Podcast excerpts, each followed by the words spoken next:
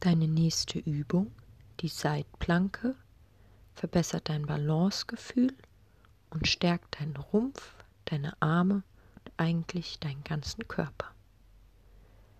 Gestartet wird aus dem herabschauenden Hund. Schiebe deinen Körper aus dieser Position nach vorne, sodass dein Gewicht gleichmäßig auf Händen und Füßen verteilt ist.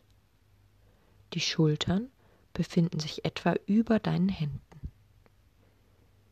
Hebe nun deinen linken Arm vom Boden weg und drehe deinen Körper zur linken Seite auf.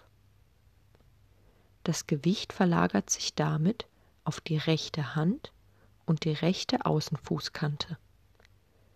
Deine Füße liegen übereinander oder hintereinander. Der obere Arm zeigt senkrecht nach oben. Der Blick folgt dieser Hand.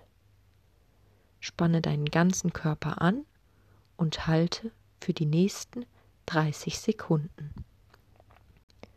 Achte auf deine Atmung und ein entspanntes Gesicht.